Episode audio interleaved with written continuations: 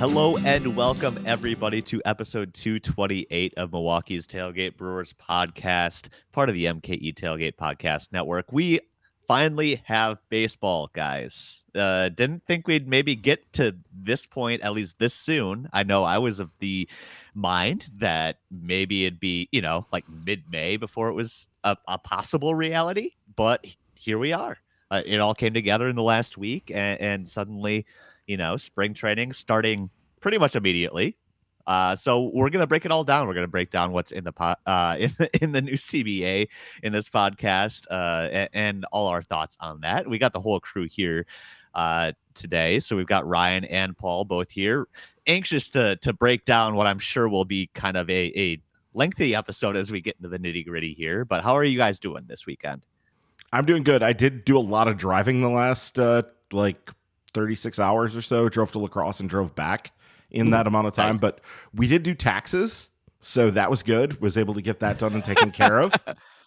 Any weekend where you can drive to La Crosse and back and do taxes, yeah, great weekend. Taxes. Well, yeah. I did take advantage of the opportunity to go to La Crosse and stopped at one of my favorite uh, local microbrews, 608, and was able to pick up uh, nice. a bunch of that stuff. And we'll be sharing that around with actually uh, Jay Google. So, Jay, look forward to your uh, your Mr. Dream that is coming your way on uh, Friday. It's nice, some good nice. stuff.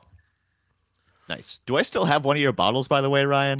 Uh, yes, you do. I, when I was going through taxes, I saw that in our, our transactions between us, and I saw ah, that I had okay. yeah I had sent you the money for it. So I think oh, you still yeah, have it. Yeah. Hopefully, you still have it because I would like to try that. We, we got it somewhere. Yeah, absolutely. Okay. You'll just have to let me know the next time you're in Madison. Paul, how are you nice. doing? Doing great. I got to have corned beef yesterday, which is really all I live for. So um, we uh we have a, uh, a Catholic church like two blocks from our house, and they put on a Kick in Oktoberfest uh, last year. And uh, I am I'm not Catholic. I'm a lapsed Catholic, like a lot of Irish people. Um, and their Oktoberfest was very non-churchy. And I've been to a lot of Wisconsin um, church um, uh, St. Patrick's Day festivals and summer festivals and things like that.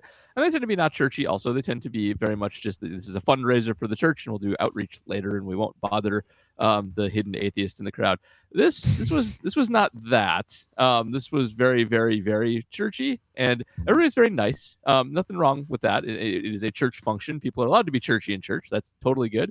Um, but but uh, and, and, they had uh, they had good beer. They had Jameson shots. They did they did all the stuff right. So no complaints. Their corned beef was delicious. But uh, it uh, I do, I do feel like I paid for it a little bit. So um, but but like I said, everybody, everybody was nice. It was good people. Just uh, I, I, wandered into a church and didn't expect church, and that was stupid. So my my bad there. I just love the line. People are allowed to be churchy in church. That's that's fantastic. I mean, that tracks. That's that's valid. But uh, at least you got some good corned beef out of the transaction. Indeed, totally Patrick worth it. By the way, week. fantastic corned beef, and I would do it yeah. all again. So there we go. Good, good, good it, strategy, honestly. Well done, church. If only they could bribe you with food every time, I guess, you know? Well, they do have those little wafers, James. That, that's true. That's true. All right, I'm going to hell. Uh, five minutes in, uh, but anyway, let let's get to the the real fun stuff here. The the baseball being back and, and all that. But first, before we start, a reminder: patrons get question priority. We have a ton of Patreon questions this week.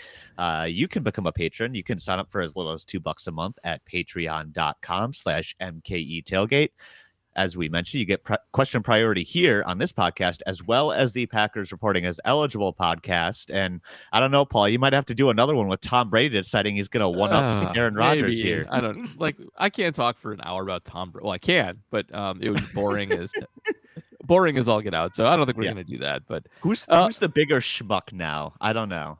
Uh, Tom Brady know? is a secret huge schmuck. He just keeps it under wraps a little bit more. You know, he's just like a an annoying rich guy who he's like one of the baseball owners. It's like he has people that run interference for him, and he just shows up and does um, normal rich guy stuff. He wears stupid UGG boots, and he has a you know rich famous wife slash girlfriend, whatever she I forget. Um, and he's he doesn't go on Pat McAfee and make a schmuck out of himself. He's like a Derek Jeter schmuck. He is uh, yeah you know, a more soft-spoken, generic, not that interesting schmuck. And that's what you should do if you're a rich person. Be boring, enjoy your life, and you know, go about it like that. So this is a very this is a turn for him. This is a, uh, I, I think a smart turn. That I think Tom Brady's a genius. The, the narrative's going to work really well for him here. This is definitely an I sense weakness in the NFC and yep. can win another title here, or at least get to a Super Bowl without too much trouble, which I think is correct. So um, it's a it is a real you know gunslinger cutthroat move by him. So it'll it'll still work for him. It's not like Aaron just like waffling on I don't know if I feel like playing or not, and then I want to go be famous, and you know that's different. So um, schmuck, but a different kind of schmuck. Yeah, and, and, the real calculation here is now Aaron Rodgers has to play for the Packers for two more years if he doesn't he does, share a uh, stage great. with yeah. Tom Brady. So there you go. Uh, either that or Aaron Rodgers can decide to retire on the day of the NFL draft. And, and yes, however, that, that will make him look like a coward, and I don't think he can. Mm. Like, oh, he's retiring to avoid Tom Brady competing with him on this. Like, you can't do it. Not going to work. See, you guys could do a whole podcast on this. I look forward to it. So. I mean, that was kind of it right there.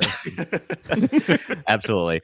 All right. Well, whenever they do another podcast on the Packers side, whether it's after the NFL draft or Aaron Rodgers uh, becomes a coward and, and retires immediately, uh, you can get question priority there as well. A reminder of course, as uh, in addition to that, five bucks a month, you get some extra content. If you're on that level, you get that minor league extra podcast with Ryan and James Anderson from RotoWire. And, uh, you know, minor leaguers uh, have been in camp for a bit now. Uh, they'll have games coming up. So you'll want to sign up for that as well. So, as we mentioned at the top, uh, the reason probably all of you are listening to this to hear our reactions to this, right? Uh, baseball's back. So, uh, you know, even in the last week, it was another uh, round of those kind of touch and go negotiations, right? And uh, even as optimism kind of built, it, it, was sort of like, you know, you fool me once. We did this once or twice before in the in the weeks before, and ended up with nothing. But uh, they managed to kind of get a deal together. So uh, baseball will be back and not as delayed, I think, as anticipated. So, you know, as we record this on Sunday, the 13th, that was a mandatory report day for all of the major league players and spring training games actually will start on Friday this week. So we don't even have that, you know, one or two week period where they're just kind of working out. It, it's going to be a quick ramp up here. So that'll be interesting to see how that plays out. Uh, in terms of the regular season, we'll also have the Brewers now opening the regular season at Wrigley Field against the Cubs on April 7th. So that should be interesting. Uh, the Brewers, of course, kind of missing out on uh, that opening series against the Diamondbacks that was originally scheduled. I think it was also the series against the Giants that'll have to be rescheduled as well. Uh, so we'll get into the, all the scheduling things, but basically, yeah, what you need to know April 7th, new opening day at Wrigley against the Cubs, home opener April 14th on Milwaukee Day.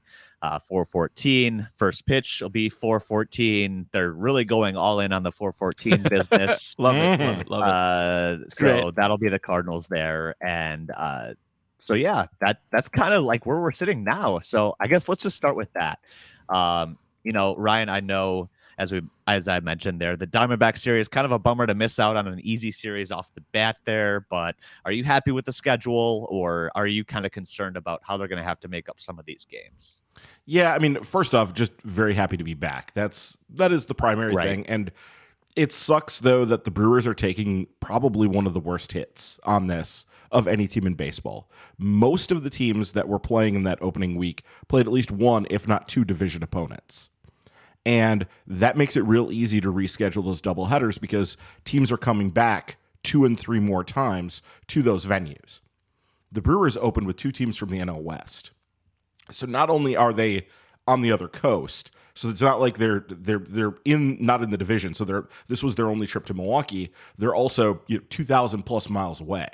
So trying to schedule these things and get those games in Milwaukee, I don't know that it's going to be possible as we record this, they still haven't said exactly what they're going to try to do here, but I've told my season ticket group that I have to expect that we're not going to get 81 home games, that we're going to be playing some of our home games on the road. I think we're probably going to get stuck with both uh, the the Diamondbacks and Giants series in I think one of them's in July and the other one's in September. Uh, both of those are four game series, and we're going to be playing home games at those stadiums.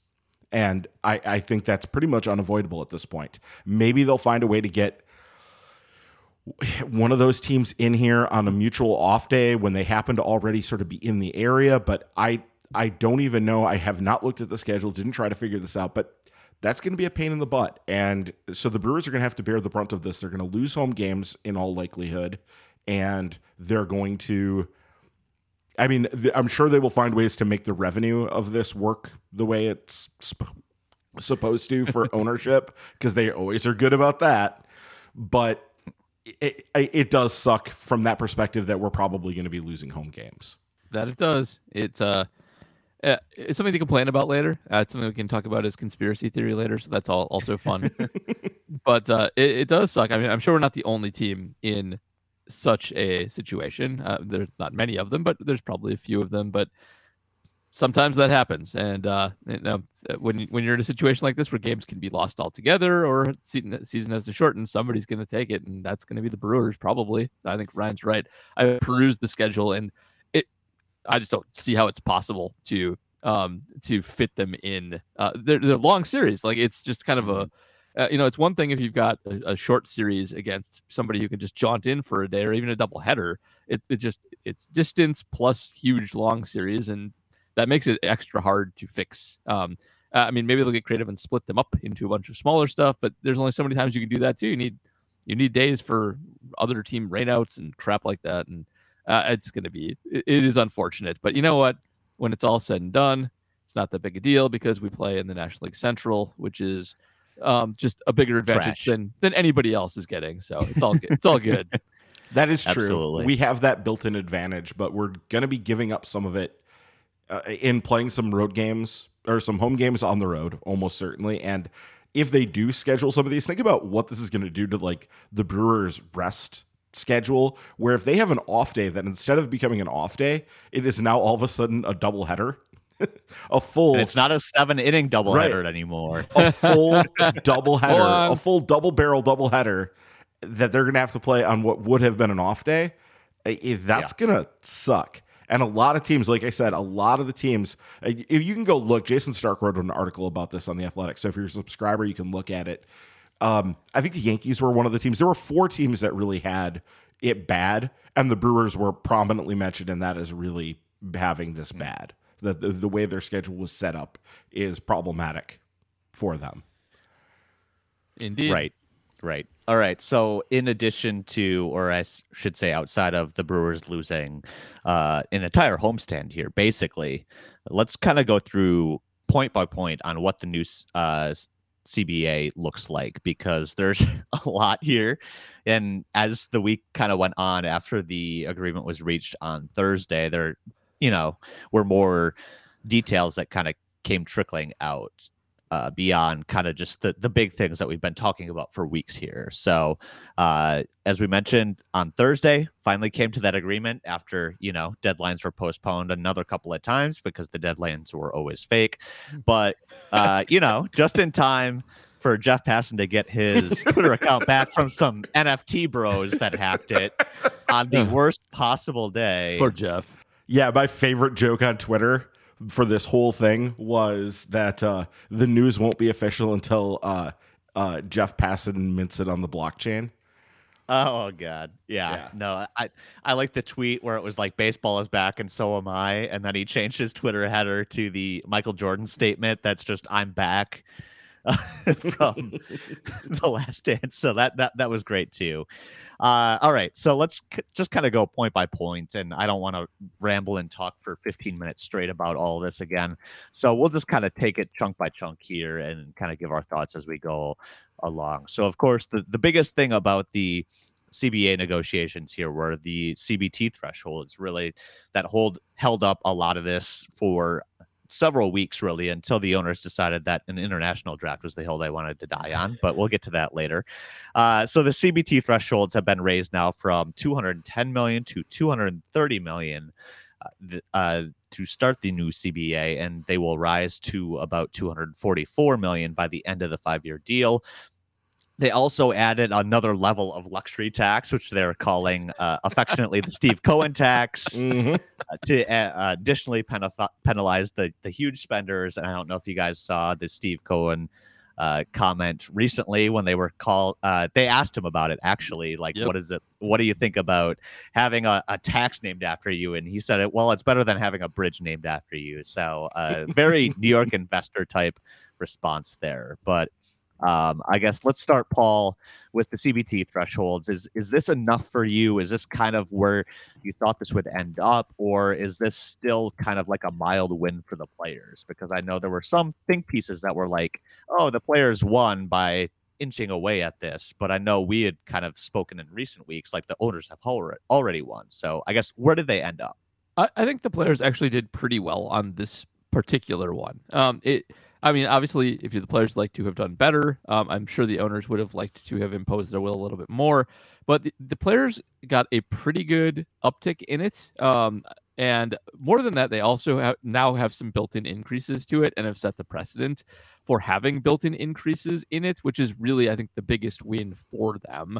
Um, the owners had the previous precedent of essentially um, not a st- completely static, but more or less a static salary cap, and um, that that's not how this should be. Um, I mean, the the, the the stupid tax is you know misnamed in the first place, and uh, if it's going to go up, it should go up along with revenues to a large extent. And it doesn't maybe do that perfectly, but this seems pretty reasonable. Um, and I do think that this was a reasonable place for both for both parties to land.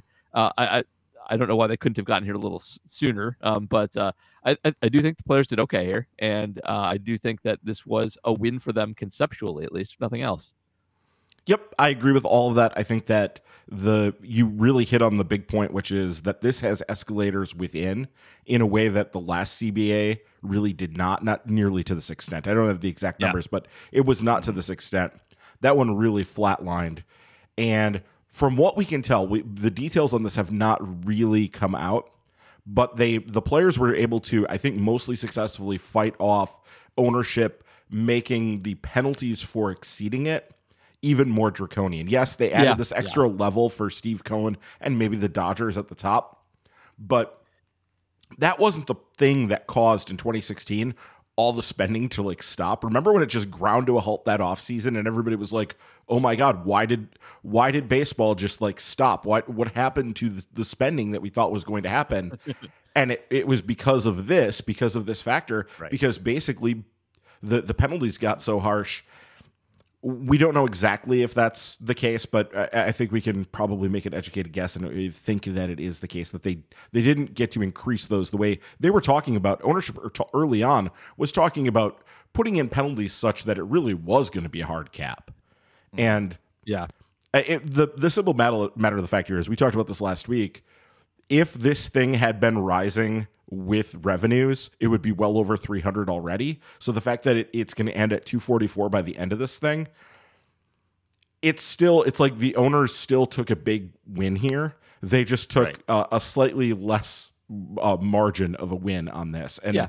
and really there was a lot of talk this week on various podcasts about the idea that you know this is a compounding advantage that the ownership has had that they have continued to just tamp this down, tamp this down, and the players basically got them to give up the sort of growth that should have been happening all along, but belatedly. So they're they're still already really pretty far behind on this. But I, I think right. the important point for Brewers fans to note from this, because there are a lot of people who are going to want to know like the Brewer angle of this. This isn't going to change like drastically anything uh, no, right. in terms of what the Brewers are able to do in the market, in terms of what uh, other teams are able to do in spending and all of that. Like, yes, you will see some spending go up.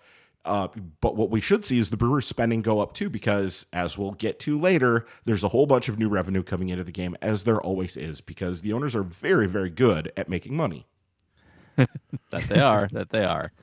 Absolutely. Uh, yeah. It, right around this you know deal coming together there was news of what two more streaming deals so plenty mm. of other uh, money coming in as well. But I think it is worth noting that the you know 20 million increase in the CBT threshold, I think is, is, significant because it's the most that it's ever gone up year to year. So I think that's a win and kind of what you guys were getting at too. Like this is been compounded over several CBAs where the players weren't going to get this all back at once either, right? It, it's about establishing precedent and maybe setting them up for the next negotiation and the one after that. So, mm-hmm. um, kind of hard for us to think as fans of like the 20 year outlook of these negotiations, but that's kind of what the union has to look at. So I, I, think on that level, yeah, a nice kind of gain there as well. And uh, at least successful, as you guys said, in uh,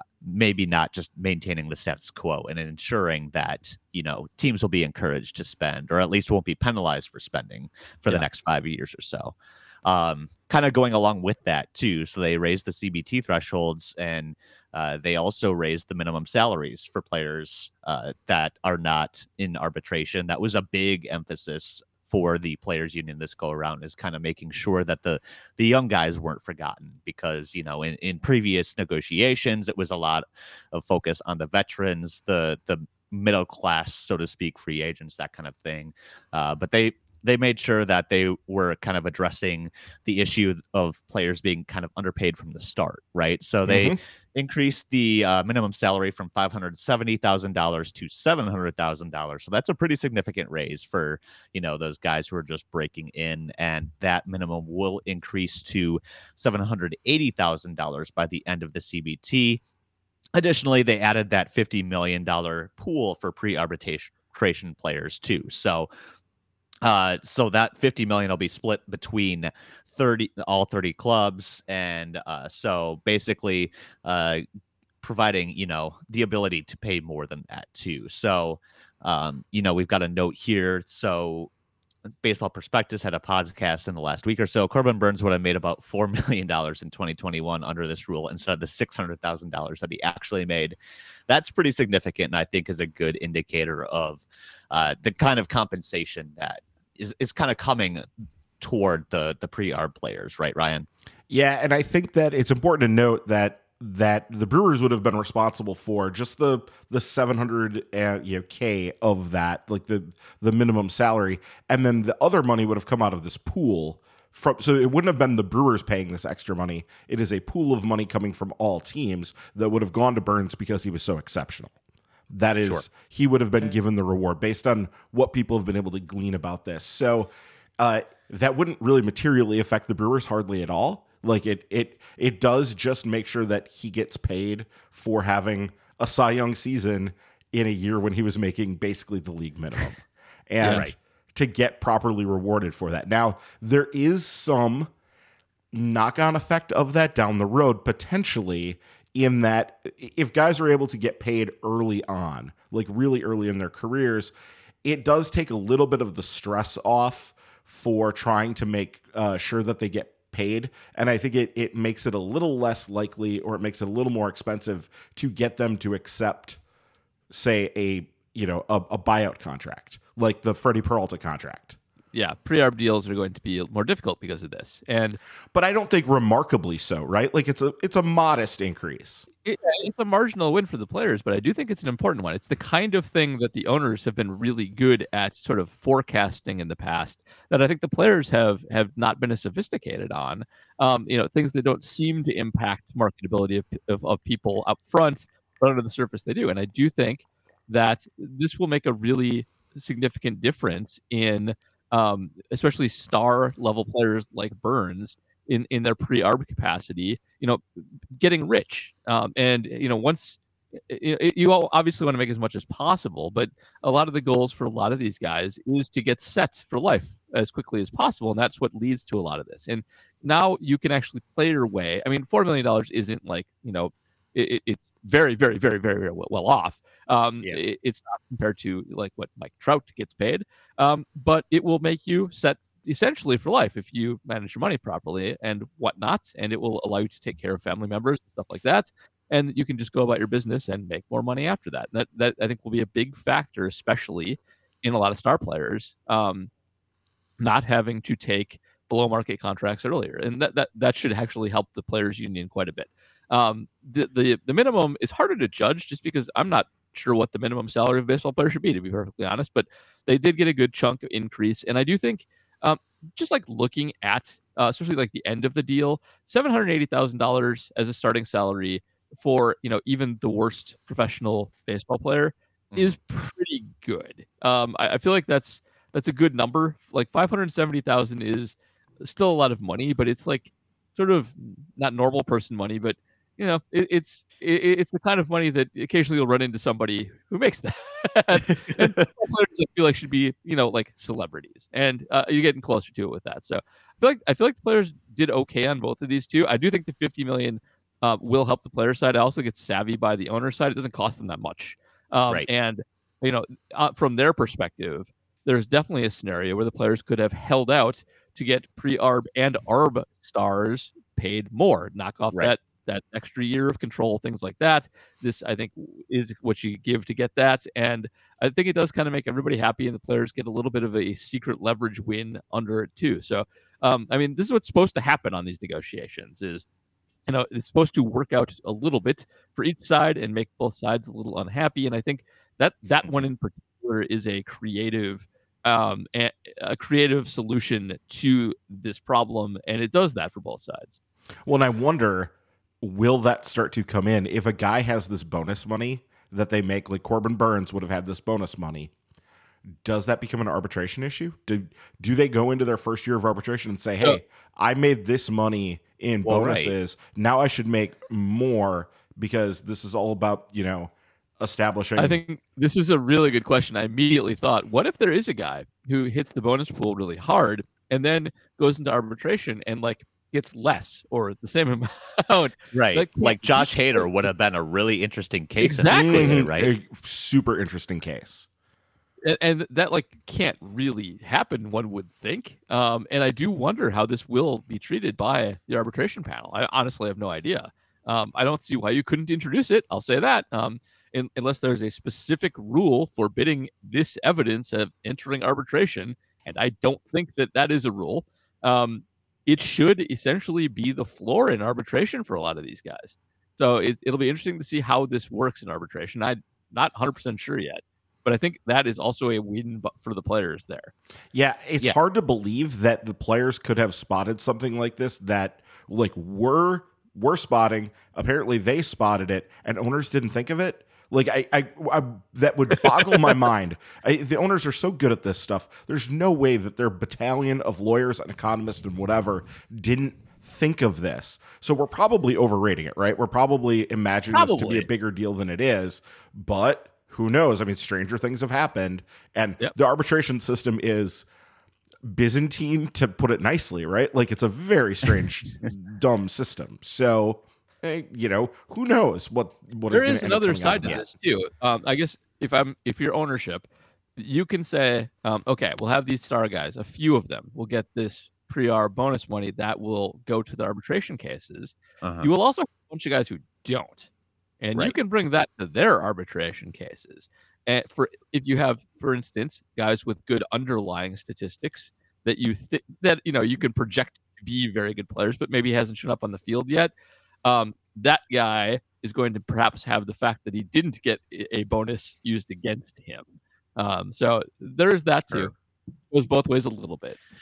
I do think the fact that the owners kind of came in on this proposal at $10 million initially kind of indicated they may think that this will be expensive fairly quickly, right? Yeah. Like, I think that's part of it too. But I think when we talk about uh, maybe the players coming out of this whole negotiation better off than maybe we anticipated even a couple of weeks ago. I think creating this brand new freaking system, right? I think is a win, right? Like we've heard it mm-hmm. on, mm-hmm. you know, if you listen to Effectively Wild, the breakdown there, or some other podcast, it's we've said it too, James. We've said it too that this is we did, we did. I mean, yeah, they're innovating a new system here, and I think whenever you're the one to come up with the idea, right? You can maybe kind of think about these hypotheticals that we've already talked about and, and kind of play these scenarios in your brain and, and, and play these out and kind of present it as uh, maybe if we propose this, they won't catch on right away. And by the time they do, we've already created the precedent that this is a thing, right? They're not going to be able to roll this back. If anything, this bonus pool is only going to be able to grow from here. So I think that's kind of where you kind of consider a win for the players as well. Mm-hmm. All right. Uh, so that's the good stuff. Let's talk about the stuff that sucks, mainly the expanded playoffs. Uh, I don't hate this though. it's only I, I guess. So I, I, don't I don't like it, as I've said many times on this podcast. I want few much far fewer playoff teams. Right. Include I would be fine with two. But um, I will say, at least it's not 14. It's not my favorite, but it's American sports, and American sports always has playoffs, and eh, whatever. Could be worse.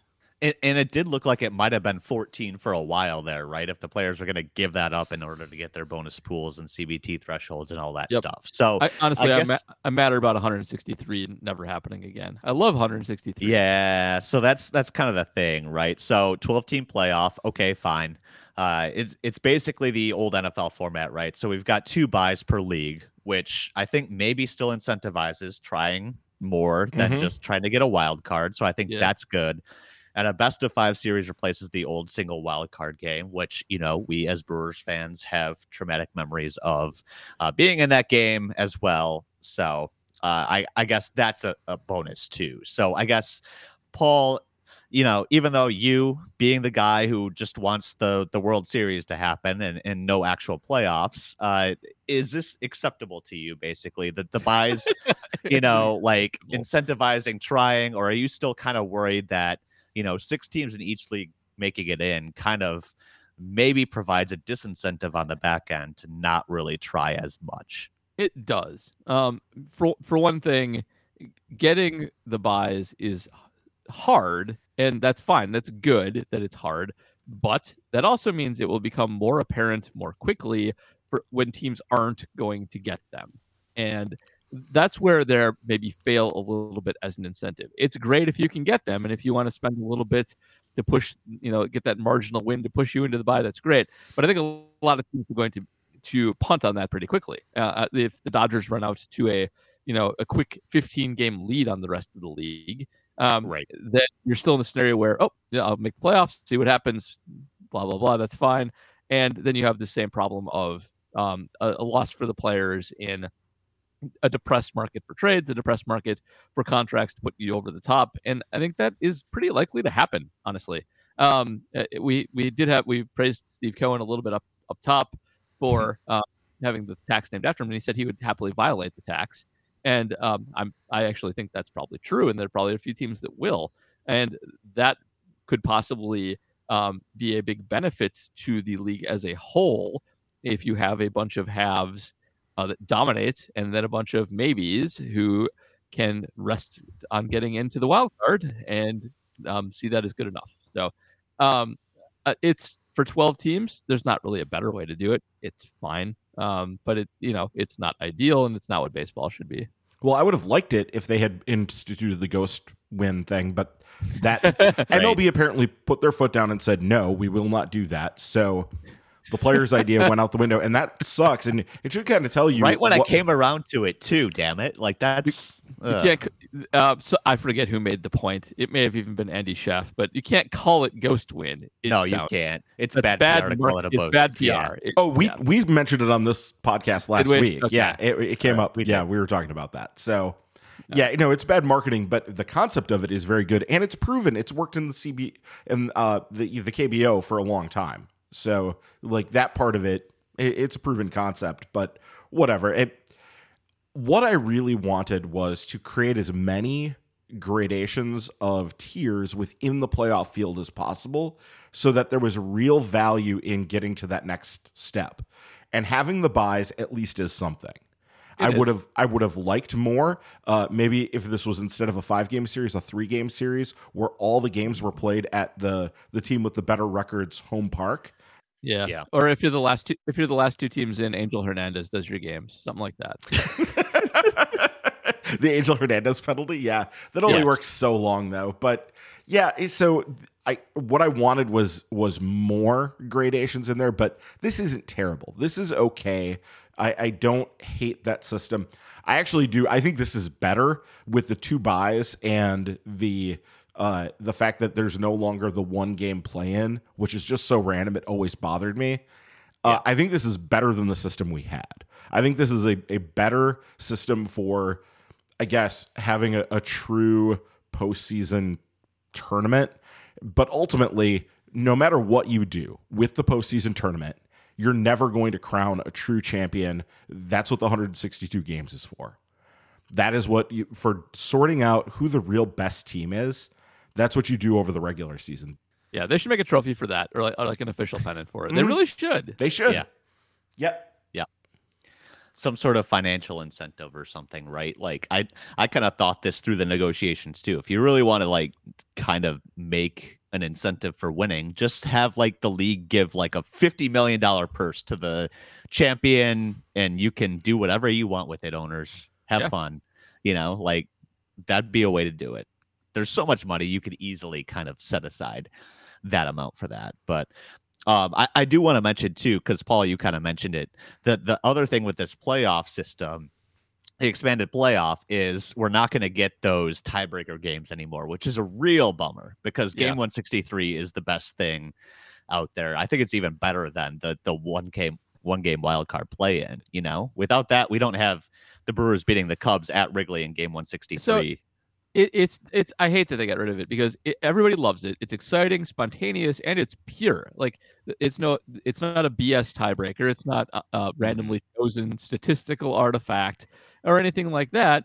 And I have I have liked baseball's um, occasional ability to throw together spontaneous games on short notice, and that's yep. what 163 is. People show up to it. It's super exciting. It's a huge like it's a, I, I guess I shouldn't say it's a big ratings draw. I don't know if it is or not. I never checked the ratings on 163, but I always watch them because they're amazing and people go all yeah. out for it. Um, and, and, getting rid of them is just crappy. It, it just is. Um, it uh, it also is good for like punishing the last couple teams in usually. Now sometimes a better teams fighting for something else, but uh, it like tiebreakers if they can should be playing the sports and you know, football can't because people get killed in football and yeah. um, like they could do it in baseball, and you should. You should keep that up. It, it's it's sad to lose that. It's uh, a great moment in every every time it comes up. You want to know Absolutely. a secret? It's coming back. Oh yeah, why is the 14 team? This is coming back. they will they will realize the value of what they've given up, and they'll bring it back. This was a concession made to TV scheduling and the way that things currently are done. They wanted to make sure that they got things in for TV in a specific window because TV has been really specific with MLB apparently that they want games on certain days at certain times and they don't want games at certain dates and certain times mostly well into November because that starts interfering with their other programming that they want to run. So they want everything to be very regimented and very whatever. Baseball will figure this out over time that giving up that 163 thing was really something they shouldn't have done, and they'll find a way to make it work. Right now, it was a means to an end to get to what the current realities are, but I would bet you money it's coming back down the road. So it's it's a temporary uh, I just, loss, I bet. I just think people forget about it, and um, mm. especially Americans are used to tiebreakers, and it won't seem that weird very quickly. So I'm I'm worried this is gone forever. I I'll actually take that bet. I don't I don't think it's coming back.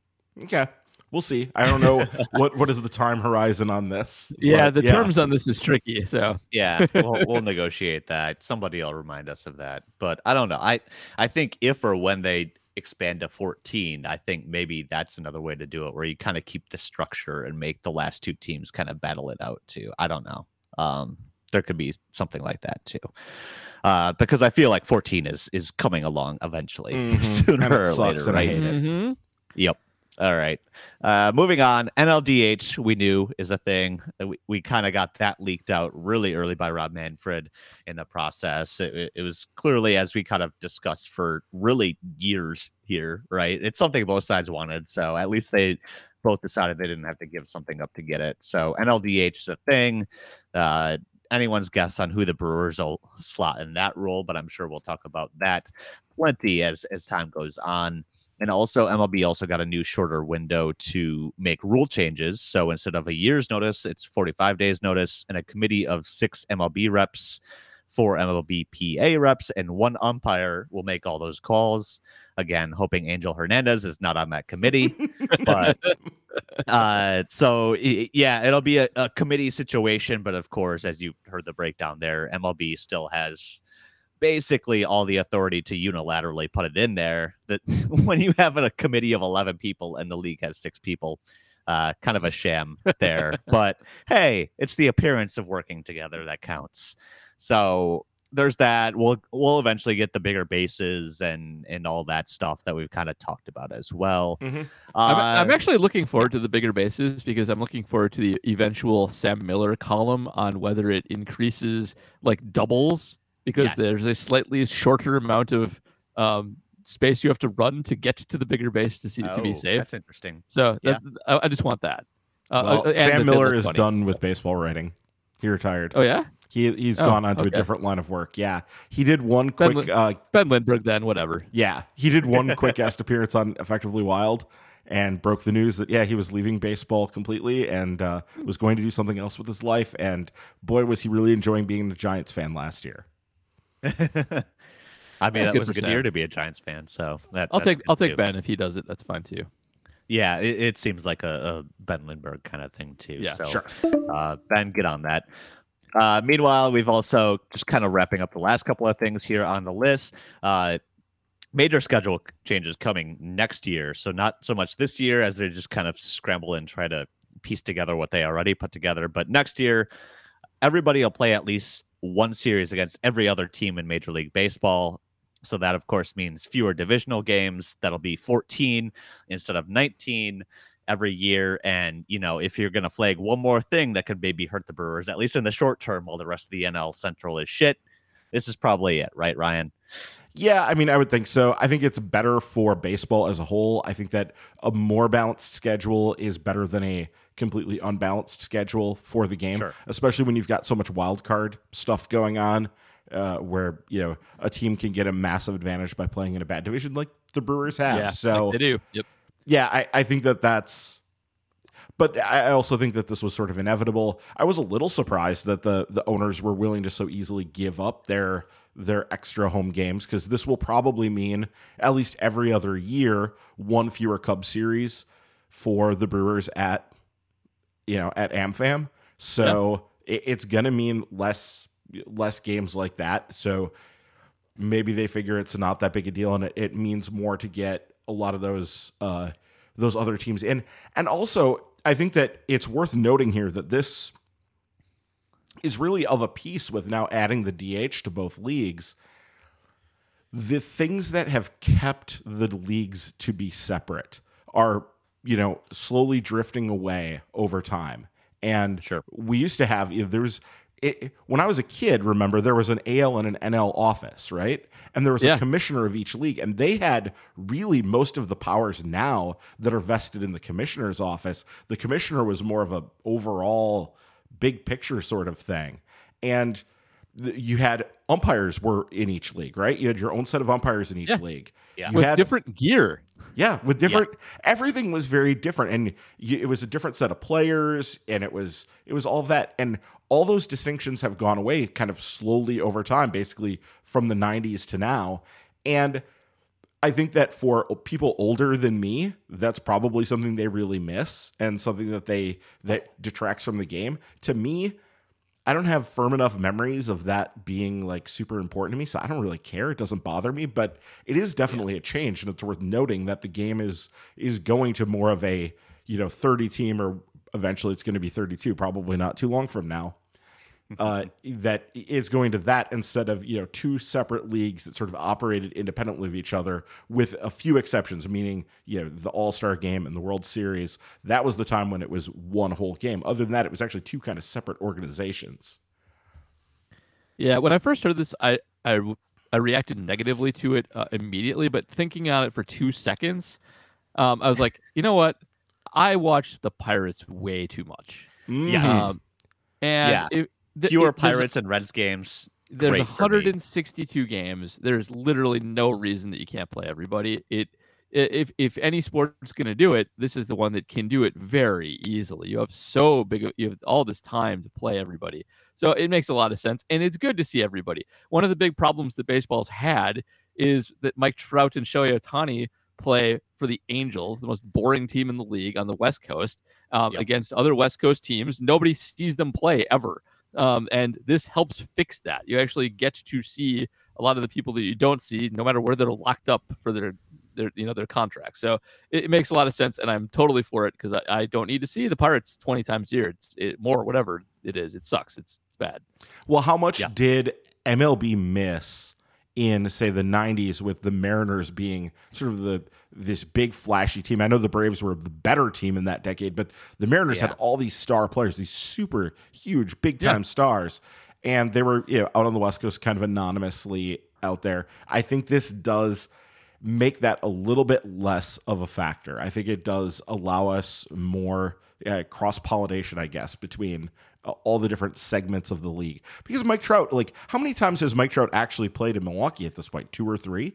Like he's got like less than At ten most, games in Milwaukee. Yeah, yeah. That, I feel like he's always on the disabled list or the injured list every time the Angels come to Milwaukee too. So yeah, that's yeah. another thing. So I think that this is this is important for you know the same will not be true if Jarred Kelenic spends his entire career as a Mariner superstar, and I hope because I do have him in multiple dynasty leagues that that is the case. uh, that uh, you know he will not be a stranger to Wisconsin fans the same way that uh, that Mike Trout has been a stranger to Wisconsin fans. So that that is definitely a positive, and I do like it, and I think that that's it's good. All right. So, like all these things considered, just really quick summarizing everything. I was going to ask this, but Easy Narc on Twitter also asked this, so we'll give him a shout out too. What's the verdict? Was all of this worth it? The 99 day lockout worth it for the players, Paul? I think yes, definitely for the players. Um, and it, it's a very easy narc way to frame the question, um, but it should it should be framed the other way because yeah. the players did pretty well by holding out. They're not going to miss much, if any, game revenue. They got significant concessions on some of the biggest things that have been holding salary growth back. They got a big minimum increase, um, and the owners it's not like they got nothing. International draft is apparently something they care deeply about, and whatever, that's fine. Um, but I think we should really be asking if this was worth it for the owners um, because a lot of this negotiating could have happened earlier. And um, I still think maybe yes, because I do think they're going to, to the extent we miss games, like if they don't get made up, uh, this is the time when it doesn't necessarily pay for it. So I think one of the problems that we had in these labor negotiations uh, is that the owners weren't really that pressured to act quickly uh, it's not in their best interest to act quickly. And that's a problem. Um, because, yeah, the players, I think, did okay by holding out and, and whatnot, but this all could have happened months ago without without any question. This is all reasonable. There's nothing here that took a big player effort. Um, I mean, the players didn't suffer that much here.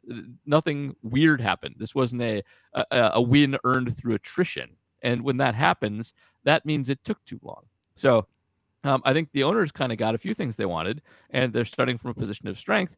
And they didn't really risk things that they would have missed in April games. So um, I guess it was worth it for everybody, and that's bad because it, it the owners on obvi- like actually should have maybe taken a little bit bigger of a hit for damaging baseball, for threatening to miss games, and for maybe missing some games anyway, for pushing off spring training, for just making a big PR mess, and for making everybody hate the sport and write about it badly for a while. So um, it was worth it for everybody, but they're all worse off for it anyway. Yeah, and just to be fair to Eisenark on this, he actually was pretty skeptical of the owner's position. He was, he was. He we was, discussed this, and it was like, and he, he kind of pointed out that like if they've lost me, he was, he will yell at me later for that. You are correct about that. He he actually um, he was very skeptical of the owners and um, was essentially on the correct side of this argument. So um, uh, he credit where it's due. He uh, he he was asking for from the correct side, but you know um, if if you if you follow Easy, you also know I was not necessarily mischaracterizing him either. no, his general position, and that's why this was kind of a, a thing. So anyway, yeah, and I replied to this. This he actually sent this to me, not to the podcast, but I wanted it on yeah. here because I thought it was a really. I actually wanted yeah. to discuss it in this framework because I think the, the most important thing to me, everything you said is is perfectly true, and and all of that. I think the the the biggest thing for me is that the players had to do this to get this deal. This deal was not available to them in December. If they had taken the owner's best offer in December, it, it wouldn't have looked anything like this. They had to take it as far as they did to get this deal. It, it, it that so so it wasn't like they they didn't uh, they didn't gain anything by their time. They had to bide their time because the owners simply decided that that's the way this was going to play. They they set those rules of engagement, And that was how this all played out. So the the players sort of had to deal with it. If they wanted to get their concessions, they were going to yep. need to do that. And ultimately, I do think that they got enough out of this. They got enough movement on important things that are good for them. And I think also good for the game as a whole. I think this does increase competition. I think this does at least put a little bit of pressure on some of the, the smaller market teams to be a little less shitty to for Bob Nutting to be a little less Bob Nutting. Like that would be really nice. And uh, breaking news: the Yankees just acquired Josh Donaldson uh, from the Twins for um, Ryan. Say his name because I can't still. oh, he's he's going he's going to the Yankees too. Isaiah Kiner oh, okay. Falefa, yeah, who was yeah. previously a Texas Ranger until yeah. about a day ago, and he's being flipped to New York. yeah, so I guess he went from at least this doesn't require he would have had to have already known he was going to Florida instead of Arizona. So at yeah. least he gets to stay in Florida now. So that's, that's at true. least something for him. Uh, but yeah, this is this is kind of interesting. I Josh the Twins Donaldson, are getting uh, sorry, yeah. the Twins are getting Gary Sanchez and Gio Urshela. So Gio is going ML, MLB mm. for MLB trade, which I love these. Yeah, okay, so yeah, indeed, it's interesting. So Kiner Falefa and uh, Donaldson for Gio Urshela and Gary Sanchez. Well, good Correct. for Gary Sanchez for getting out of New York because he he needed that. like that was that was something he needed. He was getting a lot of hate. Yes. Yep. Yeah, he really did. But anyway, going back to the to the previous point of all this, yeah, I, I, think the players had to do this. It was something they needed to do. They got enough movement on stuff that uh, that it's good for the the long term of them and at least somewhat for the sport. So yeah, I, all around just pretty I, I think this was what needed to happen, and the fact that they they gave in. Well, we'll get to that in just a second. Yeah. All right. So I guess to summarize this, that the union had to take a vote, right? So uh, the executive committee first did a vote, the negotiating folks there, and then they opened it up to the team reps on every team. So in the end, the final vote was 26 to 12, which uh, kind of just barely crossing that threshold, right? But all the negotiating executive committee voted no, but the rest of the players basically said, screw it, this is good enough, let's get to work.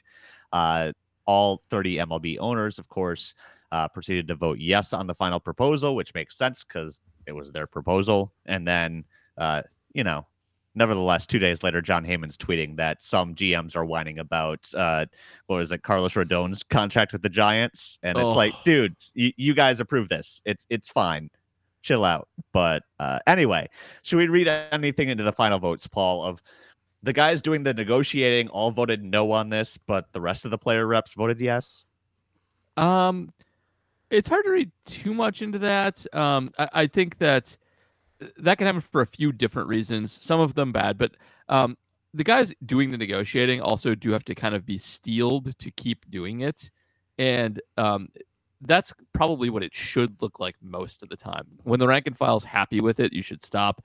But the people actually in the room and doing it should be always willing to press on until their membership tells them otherwise. So, um, I know it's easy to read into it, maybe that it was not a great deal, and that the unsophisticated part of the the organization um, just got tired or was happy with it. But th- I don't think that's a good way to do it. Um, I, I think you know ultimately they get to decide their own fate, and that's fine. So I don't I wouldn't read anything into it other than um, that's a good split. Like you're, you're, you should have bulldogs in charge of your negotiations, and you should take things back to your clients, and uh, they should be the ones that actually make the decision about themselves. So that's fine. Yeah, and I think it, we should note here that Brent Suter, the Brewers rep, did vote for the deal.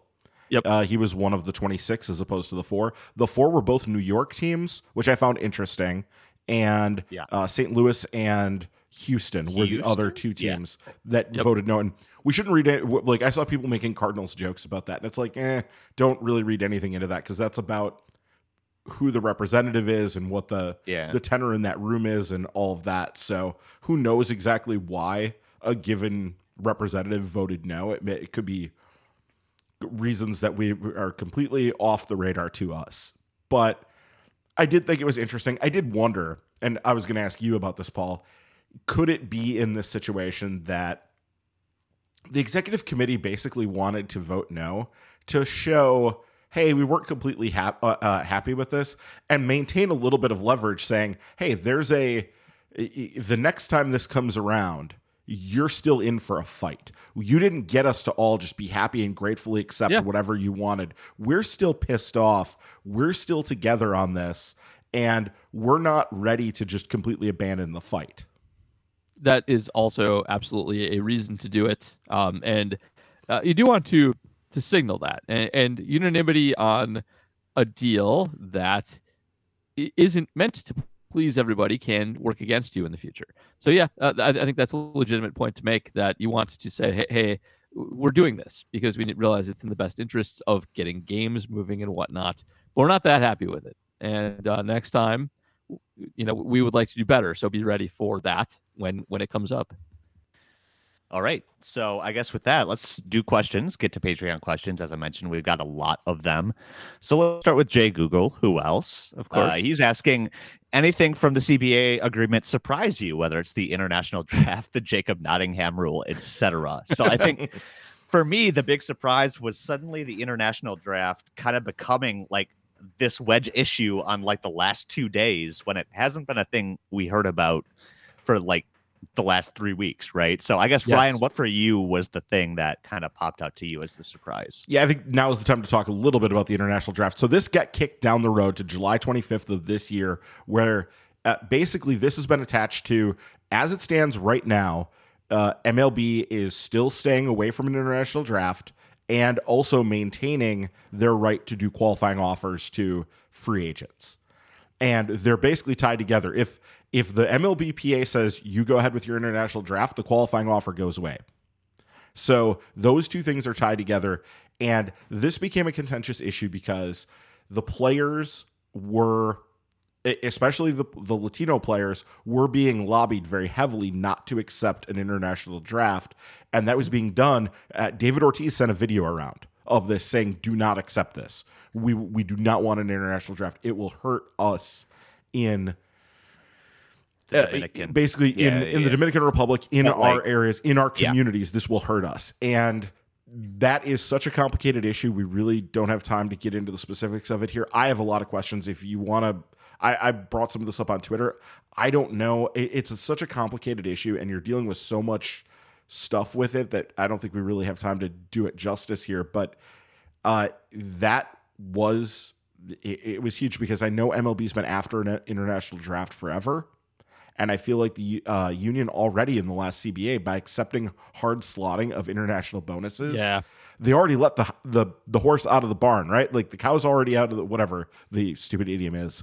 Like they've already let that out, so it, it feels like they're protecting sort of a, a, a territory they already gave up, which is weird. But I guess there's there's stuff about this I do not understand. So I'm just gonna be upfront about that and say I don't understand this one. Yeah, the cow out of the barn is maybe the Wisconsin version of the horse out of the barn.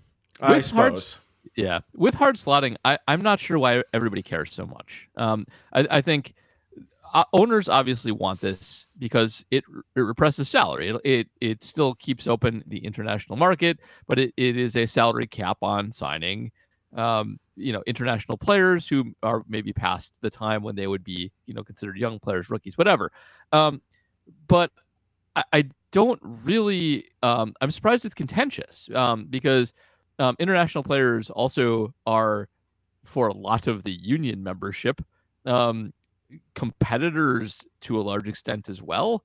And um, uh, usually, uh, I mean, credit to the union for actually sticking up a little bit here because usually they sell out to other people, like the miners, um, and they're happy to sell out international players most of the time.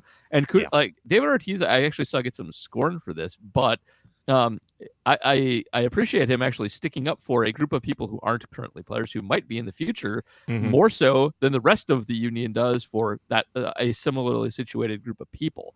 So um, I, I would be a little more skeptical of this on the players' side. Um, well, maybe they are actually because they have fought back on it. And um, this is, I think, it's one of those things where you are um, allowing some salary repression here of a group of people who want to play Major League Baseball if you let it go. And nobody likes the draft. I, I think that's it. Like yeah. players don't like being drafted. Being drafted sucks. We like we, it's we also actually, another uniquely American aspect of sports, mm-hmm. right? Yes, it is an, an internationally renowned military phenomenon, um, but uh, not in their sports. So um, it's uh, I, am surprised it, it, I'm not surprised that the owners brought up something last minute because I thought they would. Um, I'm surprised it was this and that everybody cares so much about it because it it also seems like an, an easy thing to give up on and an easy thing to um to just ignore. And I guess they kind of did ignore. They pushed it. They kicked the can. Right. But uh, it was a weird last issue to come up. I don't know who thought it was a good idea. Um, they could have just not done it, and nobody would have been worse off. Yeah, absolutely. But uh, like Ryan said, plenty to still negotiate on that. And at least they decided it wasn't going to be the thing to prevent them from getting back on the field. So we'll we'll kick it down the road and probably kick it down the road a couple of more times, right, before mm-hmm. it, it happens. But and uh, just to before we go on, the Jacob Nottingham rule, we should just kind of explain what that is. It's about that weirdness that happened with Jacob Nottingham. Remember when in like the course of two weeks he went from the Brewers to Seattle, back to the Brewers, yep. back to like Seattle again. I think like yep. He kept bouncing around, and basically the rule that got put in place is that a player has to be offered to all the teams in MLB before they can go back to the team they were just with, to keep okay. that sort of thing from happening again. Yeah, that anyway. was a weird phenomenon. Yeah, poor, it was really strange. Poor sheriff. Yeah, mm-hmm. poor sheriff, but hopefully he finds a permanent home for, for a while. All right, our next Patreon question is from John, just John. Uh, mm-hmm. so Just John's John. asking, John. Uh, how will uh, another thing that maybe personally affects the Brewers in a way? How will the limit to five times a player can be optioned uh, during a year affect the roster construction? Was it common to have players optioned more than five times in seasons prior? So I don't know if I've got the research done on this to to say definitively. Uh, Ryan's raising his hand. I believe he's done some research, but you know the Brewers like to shuttle their relievers, right, Ryan? Yeah, no, I've listened to some podcasts. There were there were guys who got multiple, uh, or sorry, who got optioned last year double digit times. Uh, Ray's reliever that won't surprise anybody. There were guys who were getting this like 10, 12 times to the point where on a podcast I was just listening to, and I keep sorry I can't cite which one because I listened to a lot of them while I was driving. Uh, they talked about the fact that some of these guys when they know they're on the shuttle, basically between the AAA team and the major league team, they don't even go to the AAA team. They just sit in their apartment in the major league city and wait for the recall to happen because oh it's there's no point because they know in 10 days they're coming right back and the team is fine with this. Yeah. So that needs to go away. Like that is that is not what this like is supposed to be. squad already. Come on. Yeah. yeah. Now the things that have been speculated about this and where this is probably going to go is that what you're going to end up with is a pool of these guys. You're going to end up with this sort of okay, here's the shuttle guy. They've gone five times back and forth, back and forth, back and forth, and now they get pushed into this pool of players and teams can start grabbing from that pool and go, "Well, we haven't had this guy yet, so we're going to bring him in. He'll come in and be with us for a few days until we're ready to DFA him, and then he'll go to another team." And so chances are this actually in practice ends up being in some ways worse because at least when you were being optioned down 12 times, you knew you were going between Tampa and I don't know, where Durham, you know, or you were sitting in your apartment and waiting. This could actually have you end up bouncing from team to team to team in a way that you weren't before, like organization yeah. to organization. So we'll see. I think this is going to require tweaking because, frankly, the way that baseball runs now is this is part of the deal that you're going to have these guys that are up and down guys. And so I think that what it is going to do in the short term for this year, it's going to require teams utilize more of their 40 man roster as up and down guys you're not going to have guys like say Dylan File and Alec Bettinger sitting on the Brewers 40 man and not be spending time on the shuttle between here and Nashville. that that's going to be part of the deal. So it probably expands that to more players who get put on this rotating uh, carousel. And we'll see where it goes from there. But I don't think this is the final word on this because this doesn't really solve the problem. It just sort of changes it. Yeah. Uh, yeah. Paul, anything to add on that? Not really. I mean, it, it's it's going to hurt all the teams that abuse this, and the Brewers are one of them. But teams yep. shouldn't abuse it. So um, it, it is a reasonable constraint. Um, if you value a guy that much, call him up, and you shouldn't be able to just use your AAA team as an extension of your Major League Baseball team. That's not how this is supposed to work. So it's fine. Um, it it does hurt them. The Brewers are great at abusing everything that can be abused, and so almost all rule changes are gonna hurt them, um, just because they're the ones who push it. The Rays push it. Other a few other teams push it, and most changes are to stop them from doing that. So this is one of them, and it it, it will make a difference on how they do things. Well, I think that a better way to have handled this would have been to say that once a guy is called up to the majors, from that day forward for the rest of the season, you are paying them the big league salary. Yeah. Instead of right. Yeah. That would yeah. that would have been a you know a better way to handle this because now you're yep. really putting financial incentives in play and teams are going to have to start making tough decisions monetarily in a way that they don't now because yep Exactly. Just understand the difference between what a guy makes in AAA and what a guy makes in the major leagues is astronomical. Especially now, after they changed the minimums. Mm-hmm. All right.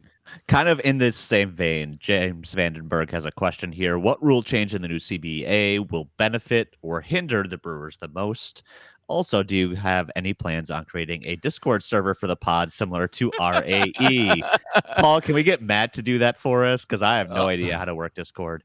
I should check that more. I do it more when the season's going on. Um, I, yeah, I can probably get Matt to do that. maybe uh, I'll see. Um, or maybe we do a Patreon thing. I don't know. We'll we'll yeah. see. We'll we'll talk about it, James. Anyway, yeah, uh, Paul. We'll uh, yeah, CBA. What hurts or helps the Brewers the most? Oh, I think we just talked about it. I actually do think that the the uh, the optioning is probably what hurts them the most. I, I do think the DH hurts them also um, quite a bit uh, by making managing bullpens easier across the board. Um, those are the two I think are are the biggest, but really almost every rule change hurts them. Uh, it's they'll figure out new things to do with new exploitations, but uh, you know they were built to run under the old system, and and uh, they shuttle people left and right, and they they are great at managing their bullpen. And the DH means that's less important, and the limits on optioning means that limits their ability to do that. So that hurt, those are the two big ones for them, I think. And shifting will be limited next year. Uh, right? Yes, and, and it, I, I want to see how that I want to see how that works out still. So I know yeah. I know that we've said we're limiting the shift. I want to see what the actual mechanics of that look like. I suspect that there are exploitable um, areas in in the shift limitation. So I'm not. Um, I'm actually discounting that one a little bit because you know I, I assume people will have zones uh, or rules about people being on halves of the field, and shifts can still work pretty well in that scenario. So I, I want to see what the actual rules on the shifts are before I say that's going to hurt them a lot because I'm not sure it is. Uh, I think that uh, I, I, think baseball may be overrating its own ability to rein in the shift. I'm not sure that they can actually do it as much as they would like. I want to jump off on a point that you made, Paul, because I think you're right. But I want to point out that, okay, so the Brewers are among the very best teams in baseball at exploiting any rule, to finding a way to take a rule and twist it to their advantage and figure out a way to succeed or to use it in a way that maybe other teams aren't yeah. creatively. remember the real quick before Ryan goes on, the minimum batters faced rule is basically a Brewers rule for um, for their opener strategies, for um, how they would uh, abuse in the playoffs, especially using an opener in the playoffs. I think kind of made that rule happen. So um, mm-hmm. that's what they do. They're great at it. Okay, continue. So anyway, and I think that that is absolutely true. So here's the but I think this cuts both ways because on one hand, yes, anytime you're making a bunch of rule changes, um, that is going to affect the Brewers more than it's going to affect other teams because they were the ones pushing the margins the most. On the other hand, they're also going to because they're so good at this and they because they obviously are smart and spend their time thinking about this and work at this, they will be among the the teams to first and best take advantage of whatever the new conditions are they will find the solutions faster than other teams will.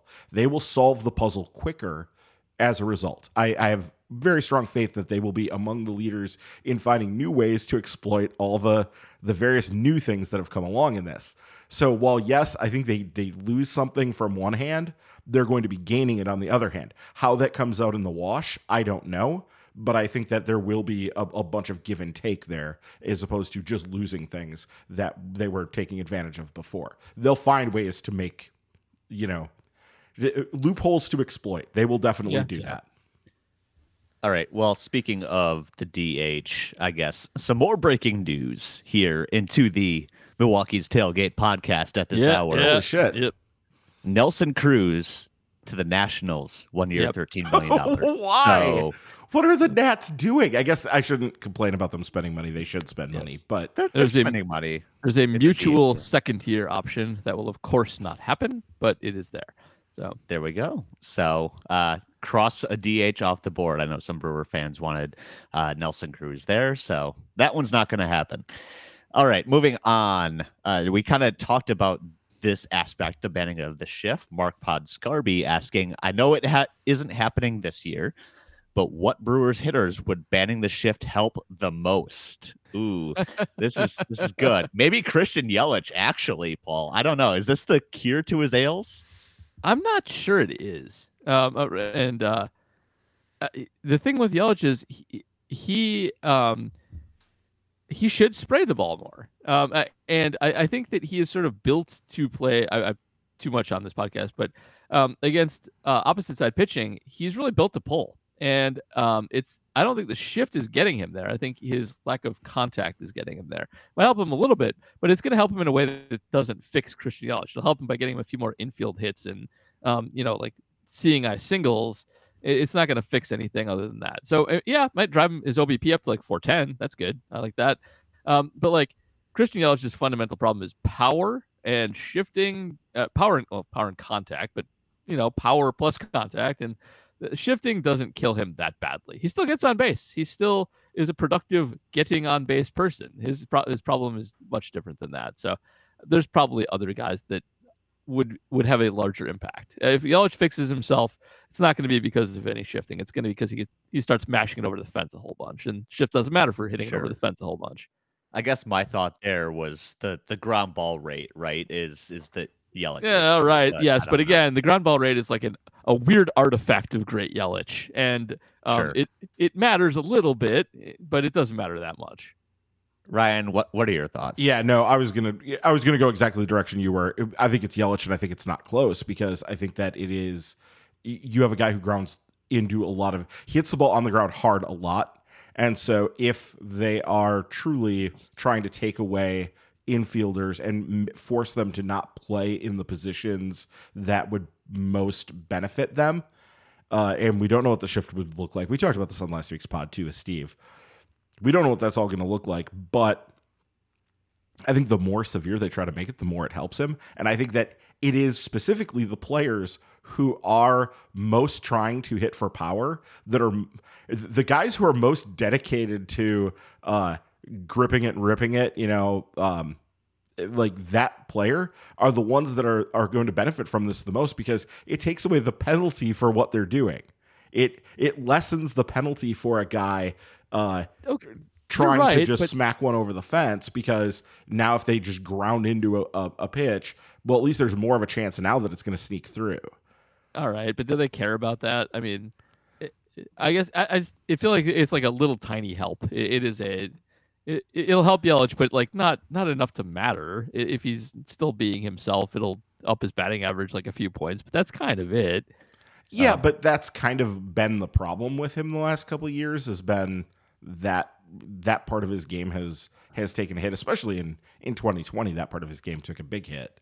So it it also didn't have time to really normalize out because the season was so short. But I, I mean, the thing here is I, I think that it, my general answer to this is it is going to do it is going to incentivize exactly what people don't want to incentivize that banning the shift is going to reward players for taking a swing for the fences approach because it lessens the penalty for doing so by allowing more balls to sneak through and so I think that this is the banning the shift is counterintuitive because the, this idea was that like well it's going to force guys to like sp- spray the ball more. Like I don't know where that no. they already aren't doing that. They're not doing that. So all you're doing it's also freaking impossible against pitching these days. So exactly, yeah. that's yeah. the biggest point that needs to be made. Is that that we'll talk more about this down the road because we had so much more. But like this is yeah. the the whole banning the shift thing is not going to work out the way that people want it. That's true. It's yeah, not going to work the way true. they want it to. So it's a, it's a dumb idea for that reason. So uh, just I'll go with Wong or Narvaez, by the way, because sure they're they're lefties and they're lefties who have good but not great power, who hit a lot of doubles, um, and who are capable of powering the ball past a single defender a lot more. Um, in addition to playing the normal game, so I'd go with them. Like sure. Yelich, you're, you're right. On, you're, yeah. yeah. you're right on Yelich. It's just that fixing Yelich is not about that. Like that yeah. would just turn Yelich into a different kind of shitty ground ball hitter, which is okay, better than what we have, but not great. Yep.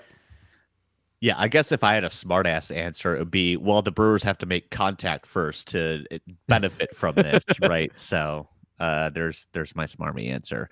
All right, next question. Jay Google again. Peacock Network, Apple Plus, new playoff deal. Just how broke are the owners, Paul? the brokest. I mean, the owners, if if anything, uh, so they are fantastic. Well, that's not true because Dick Monfort's not. But as a unit, they're pretty good business people. I mean, baseball as a sport's not exactly growing super hugely in popularity as an aging fan base, and um, you know the NFL is really king.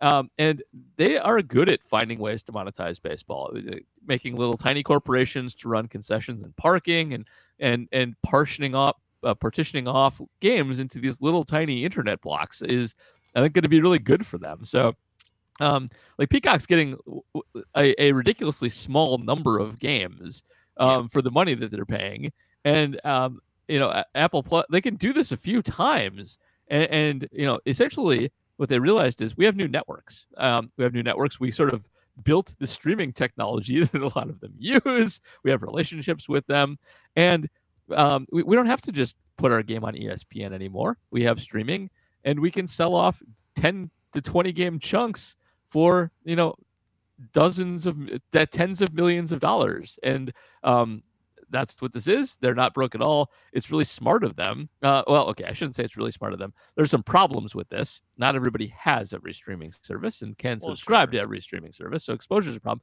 But for monetizing the game this is really smart. And being on online platforms is actually i think a pretty good idea. Uh, if you're really a big fan you're going to have the ticket. That's good but if you have Peacock or Apple and you happen to be flipping around on it and you see a baseball game, you might actually turn that on. So, right. not a bad idea. Well, and it is the wave of the future, right? Ex- that's true too. Yeah. You you can't grow by being on NBC. You, that's not going to work. right. You need to do something yeah. else.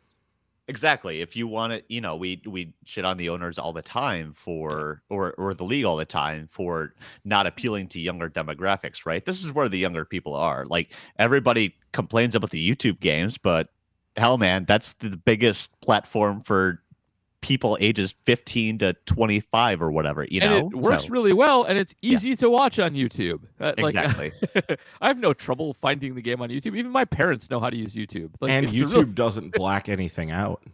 Exactly. Yeah. and these don't black these other streaming deals won't either. So i think that maybe solves some of the the issues we've seen before too of exposure all right. But ultimately, uh, it does yeah. like lay bare. Getting back to his original point, it does lay bare the hypocrisy of, of ownership, and it's it's very we much we don't make money.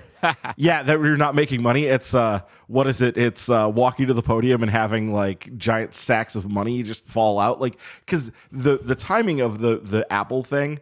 Apple announced that they were doing this like right as it was getting to like crunch time for the MLB yes. negotiations. And everybody exactly. was like, this is really just like putting the lie to your whole all of your we're crying poor like nonsense.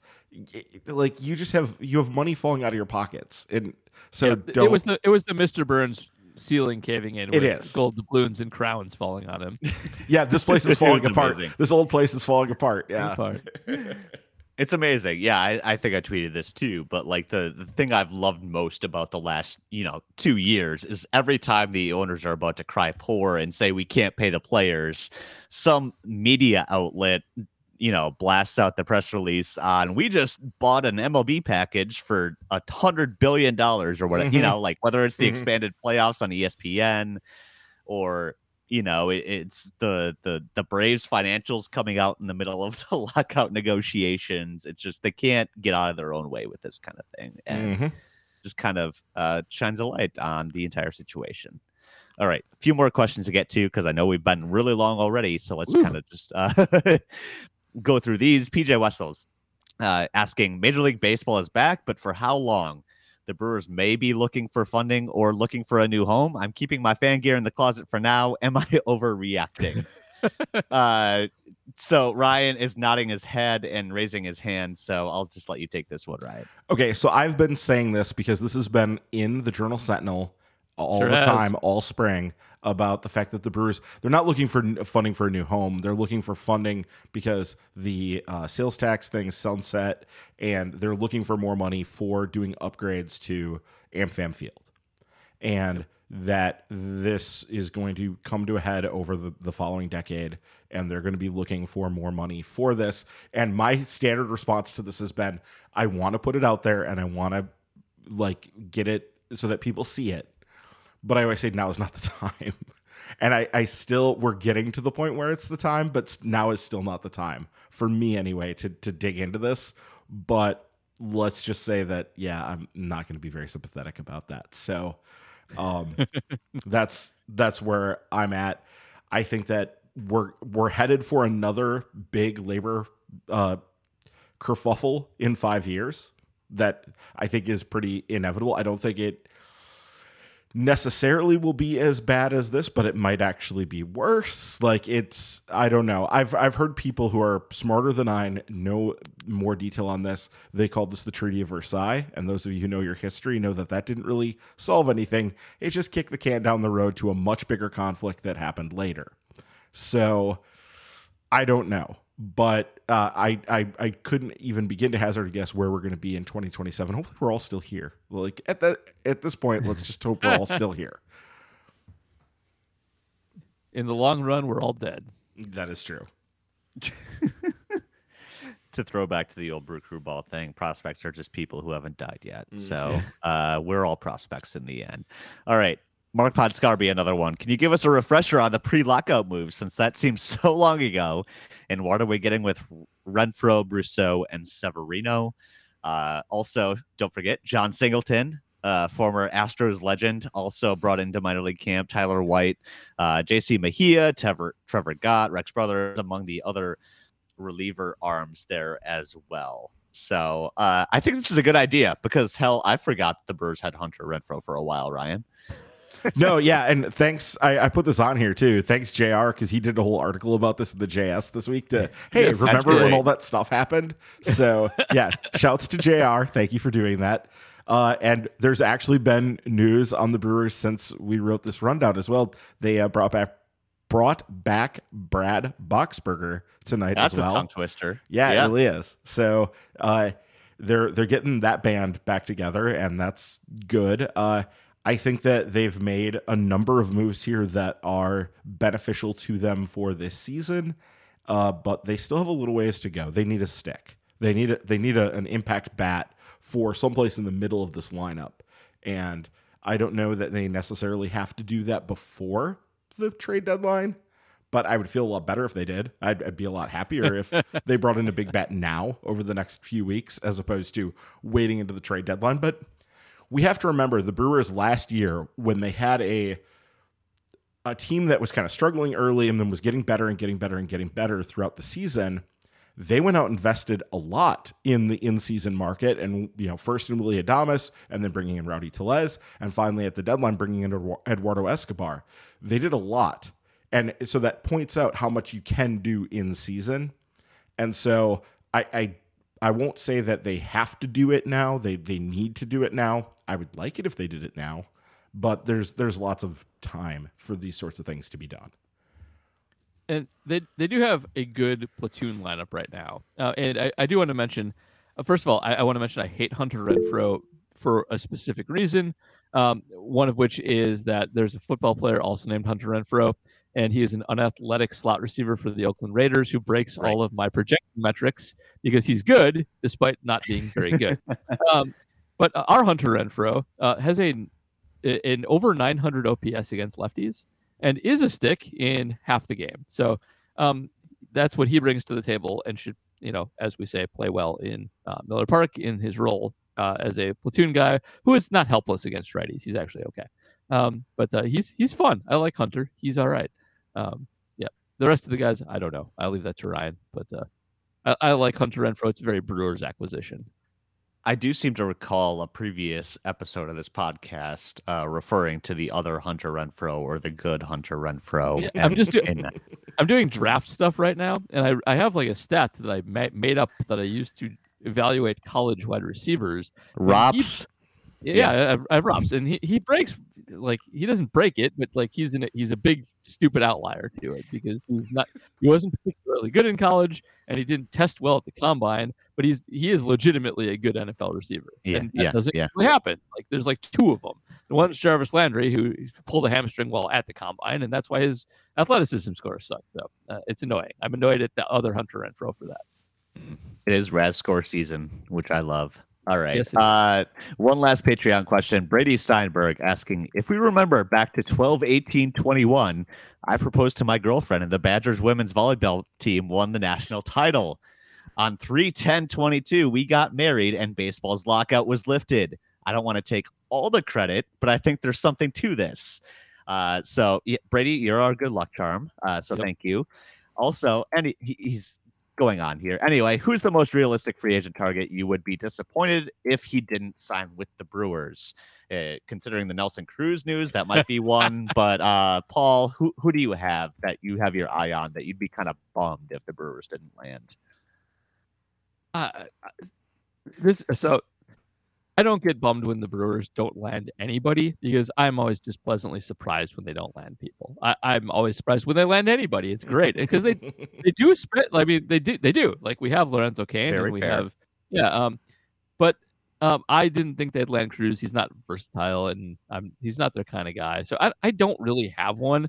But I I am fixated on Donovan Solano, who I mentioned the last time that we did a non-labor yep. podcast. So um, I think he would fit in very well with the team. I would very much like to have him on the team, and I think he fits well and will be cheap. So I want that guy. Kyle Schwarber's mine, Ryan. How about you? Oh, I mean, if we're going that, I, I love Kyle. Yeah, Schwarber, that's so, fun. Yeah. I just want fun. I want Kris Bryant like too, but I I didn't want Ryan to yell at me for ten minutes. So we're already long. We don't have time for the Kris Bryant discourse. Brian, who no, you got? We can maybe do that some other time. We'll see. I, I think it's we're gonna have time on that one.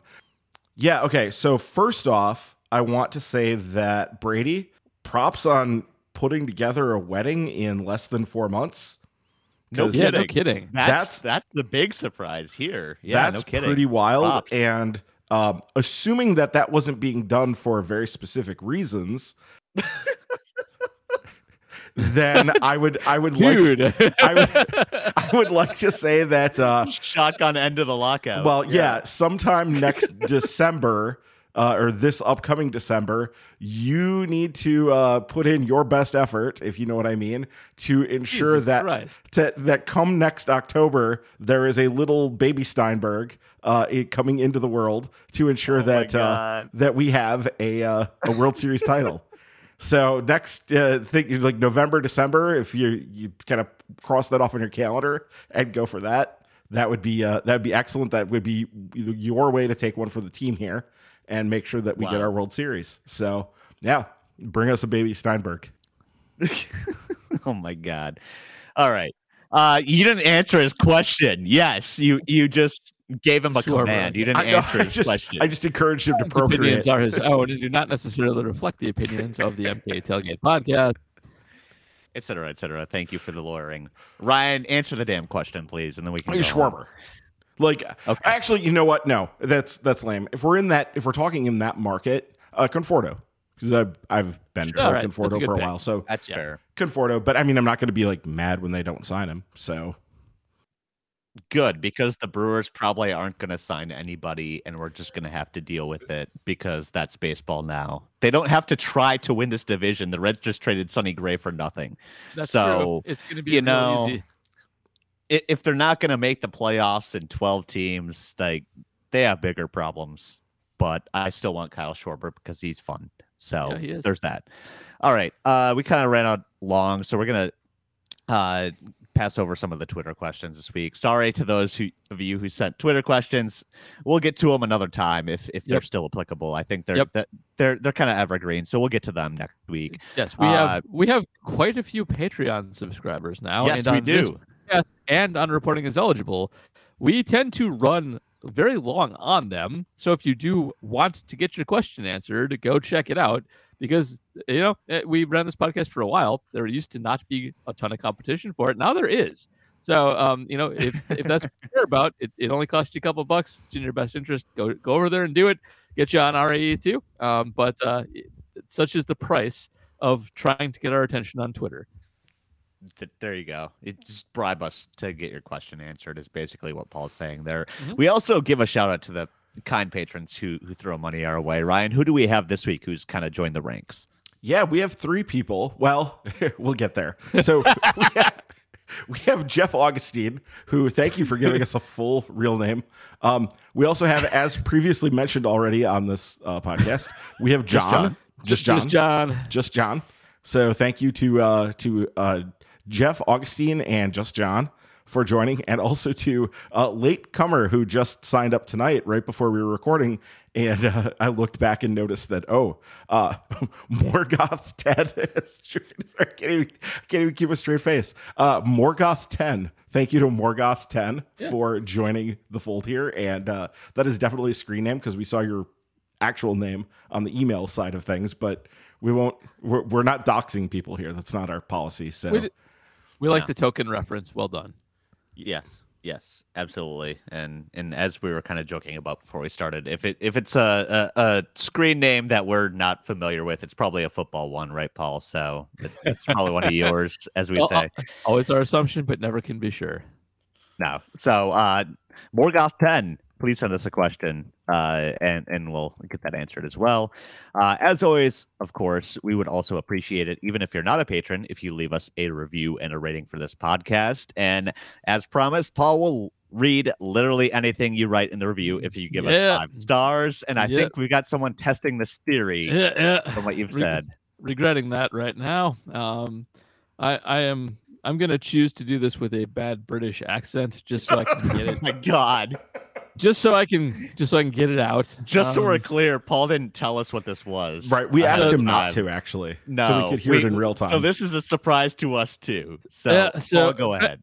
Ben Kiefer left this on Friday. Appreciate the five star Ben. Well done. Um, I don't appreciate the words you wrote, but such is life. promises are promises, and I'm a man of my word. So here we go. Um,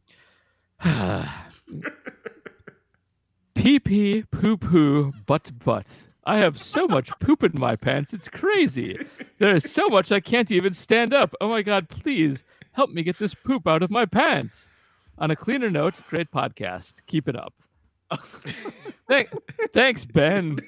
Anyway, well, that was inevitable. You, like we we can at least cross was, that one off a, now. It took a long time. So anyway, I if mean. you have it, if you leave us a five star review on iTunes um, or whatever it's Apple Podcast, and um and write anything, I'll read it, which I just proved.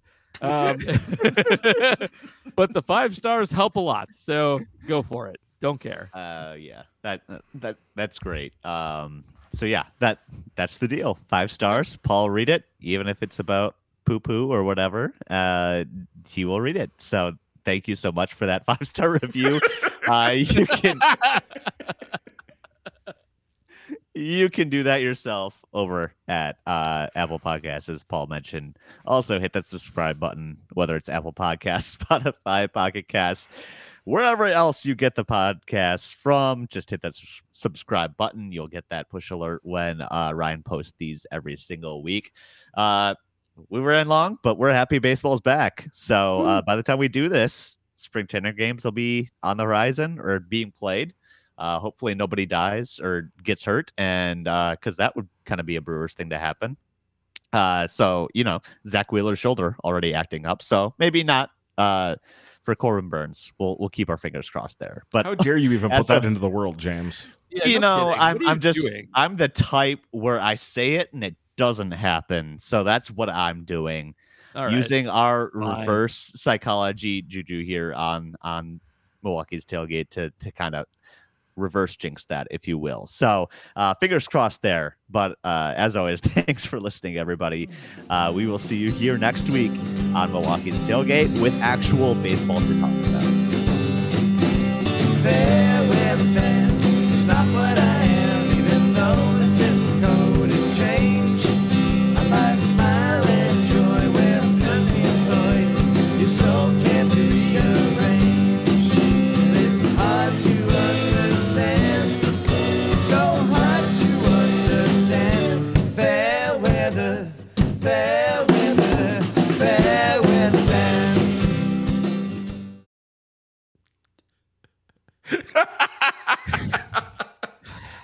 I'm a child. I am a, a big dumb child.